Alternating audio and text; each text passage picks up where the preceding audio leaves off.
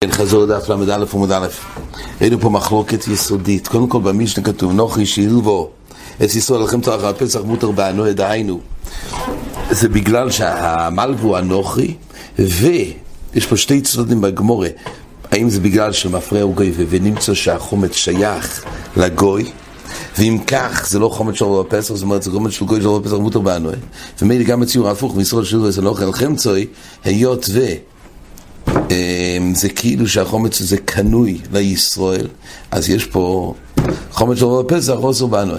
מה הצד שיהיה קנוי לו? אז יש שתי צודים בגמורת. האם זה בנוי על המפרע או גויבה, וזה שנית הסבאי ברחוב למפרע או גויבה, דהיינו, שמי שעשה הלבואה, אם לבסוף הוא גבה תמורת החוב, את מה שבעצם היה משועבד לו מאז ומעולם, לפי הבאי למפרע הוא גויבה, לפי רוב ומכאן עולה בו גויבה. ככה הגמור הציע הצעה, והגמור למעשה אומרת שייתכן שהמישנה כולם כאן עולה בו גויבה, ורק השאלה כלפי קנייה של משכין.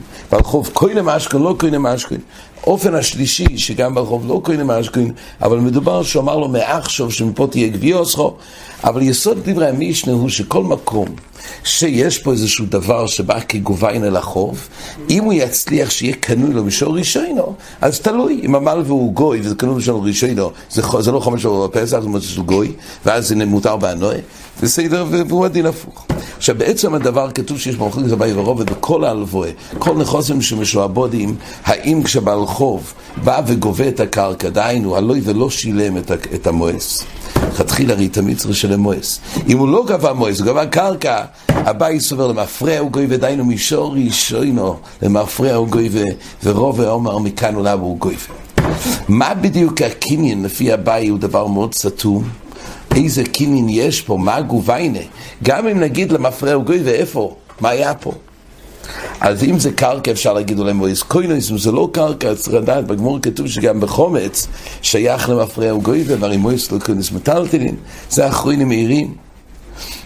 רב שמעון מעריך בשער יוישר, שזה אולי זה מסחוסי החויב שהדבר הזה כגובוי לו, ומתברר למפרע גם בלי מערכת הקניונים. לא רק זה, הרי בגוי למעשה אין קין ואיזה קין יש לגוי. רואים שגם בזה שייך למפריע הוא גוי וגם בגוי. אבל בעצם הצטודים אומרת הגמורי כך, במחלוקת שהבאי למפריע הוא גוי ורוב אומר כאן וגם הוא גוי, ואומרת הגמורי כך, אם הקדיש לויבה וזובן לויבה, אם הלויבה עצמו הוא זה שהקדיש ומחר אז ודאי שהבעל חוב הולך וטורף. מהלקוחויס או גם מההקדש, רק בהקדש יש תנאי נוסף שמוסיפו עדין או רש"י מביא, כדי שלא יאמרו הקדש יועצו ולפידין. ולכן בזה צריך לעשות פיני, אבל עדיין נשאר השיבוד, הקרקע עדיין נשארת משועבדת, ולכן בזה ודאי שלא הצליח להפקיע את השיבוד. בזה לא נחלקו אביי שיש טרפה מלקוחויס בכל חוב. על איזה אופן נחלקו מה קורה אם המלווה הוא זה שהקדיש, או המלווה מכר, ועל זה כתוב, כי פליגי דקדיש מל ובתריך הזמן את הקרקע המשועבד לו, ולא הקדיש את החוב, אלא הקדיש את הקרקע, ועכשיו כשהגיע הזמן ולא יפורוי, והוא בא לגבויס מן הלוי, ועכשיו חוזר מן ההקדש. עכשיו השאלה אם חל ההקדש, לפי, לפי הבאי, למפרע הוא גובה ונמצא, שכשהוא בא וגובה את ההקדש, יוצא שההקדש חלה, גם של חירו, עד, עד שהגיע הזמן הפירוי, למעשה יוצא. הרי כולם מודים שאנחנו עושים עדיין משתעבדים בשעשה אלפוי. השאלה אם הגוביינה לבסוף מתגלה למפרע שבגוביינה הזה, מאז ומועד זה היה שלו, או לא. אז אומרת הגמורה שאם הקדיש את זה עמל ולפי רש"י, אומר רש"י באביי, אז למפרע הוא גויבה ונמצא שהקדש חל עליו ורובה הוא מכאן ולהבו. רובה, הגמורה צריכה להסביר למה. לרובה אומר לא. אביי הגמורה לא, לא אמרה טיימים. נראה בגמורה שמסבור הפשוטו, הבית מפריע הוא גויבה. רובה צריך להסביר למה לא למפריע. וזה חידוש נפלא, כי פשטס הבאי הוא המחודש, לא רובה. אבל בגמור כתוב לא כך, כתוב שהבאי זה הפשטס. רובה, אומרת הגמורה, שמכאן הוא להר בו, והוא צריך להתנצל, כיוון די להביא ליזוזיה ומסע לגלי וזוזיה, ישתכח ואשתכח קוני. חידוש נפלא, כך במשמעות דברי גמור. עכשיו, יש פה לושן רש"י, רש"י קצת קשה, כי רש"י כנראה הוליד את זה מדברי פשט בדברי הגמורה. הגמורה אומרת, מכאן אה, כולי עמלי פליגידוס מלווה וטוריף. מתי חלקו? באופן שהקדיש מלווה. אז פשטס, לכאורה, באופן הראשון שהקדיש לויבה וזובין לויבה, משהו טוריף, כי פשוט השיבו נשאר פה. לא קשור אם חל המחיר למפריע או לא. ודאי שחל המחיר. רק הפשט הוא גובה מתר השיבוד.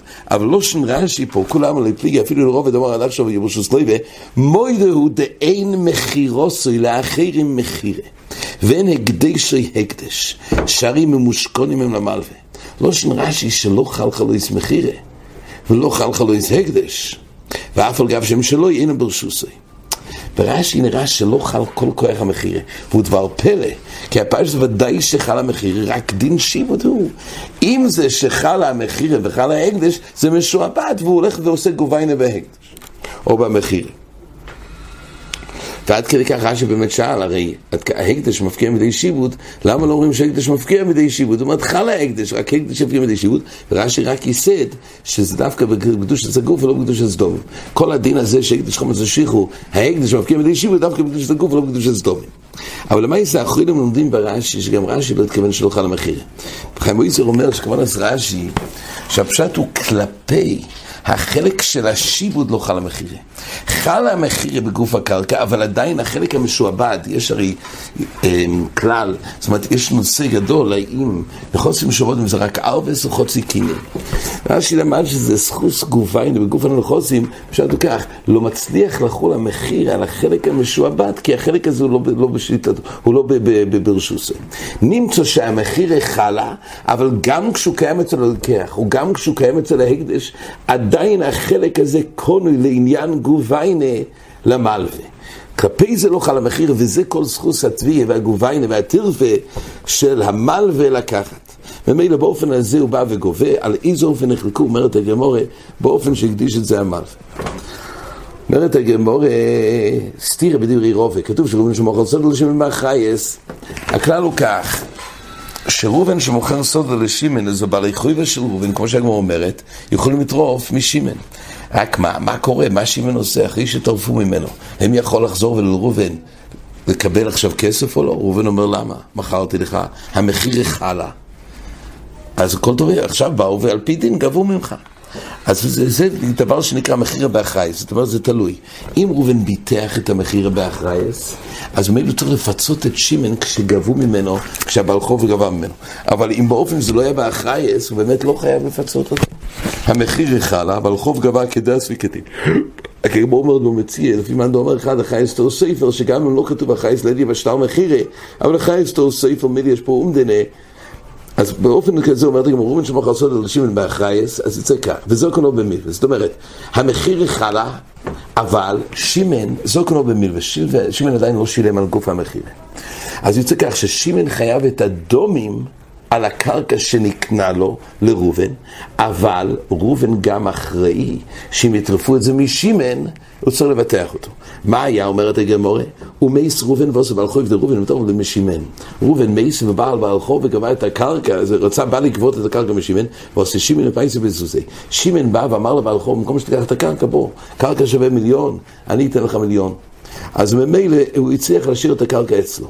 אומרת הגמור, דוסי בני ראובן ואמר לשמן, לא מטלת לי של גבור גבוך, ועל דיאז ולברכו ומשתבלי. דינו הוא מעיקר הדין, בני ראובן באים ואומרים ככה, אתה שמן הרי עדיין לא שילמת את הקרקע. אתה חייב לשלם, בוא תשלם. מה שמן יגיד, רגע, רגע, רגע, אבל אתם חייבים אחרייס על מה שגבו ממני. אז עיקר הדין ביה עם היסעים, כי היסעים, הכלל הוא ככה. כל מה שהיסעים צריכים לפרוע את חוב אביהם זה דווקא בקרקע. קרקע שהיה קנו לו ומשועבד, זה הם צריכים לפרוע, אבל לא מויס. אז היסעים אומרים ככה, האחראי של אבא שלנו, היות ואין לנו קרקע, אז אנחנו לא צריכים לפרוע לך כלום. ואתה הרי חייב כסף שלא שילמת עבור הקרקע. תשלם את הכסף, ואנחנו לא נצטרך לשלם לך חזרה. אז דינה אומרת הגמורה, שמן חייב לפרוע החוב של הקרקע, שלא נפרע עדיין, ובני ראובן פטורים מהחייס, כי אין להם קרקע. הכלל הוא מתערדי אז ולא משתעדי. אומרת הגמורה, ואומר רובי, פיקח שמן מגביל ארבע ודרגה ולמנהיו. אומר רובי, יש פתרון לשמן, שלא יהיה תקוע פה. איך? שיגבה את הקרקע בתור פירוען על הדמי מחירה שחייב לראובן, וברגע שהיסוימים גובו קרקע, חוזר וגובה מהיסוימים, מדין יסוימים שגובו קרקע בחוי וסביבים, שחוי גובה מהם. דום הרב נחמן, יסוימים שגובו קרקע בחוי וסביבים, כי הכלל הוא שבלחוב יכול לקחת קרקע מהיסוימים, לא יכול לקחת מואס.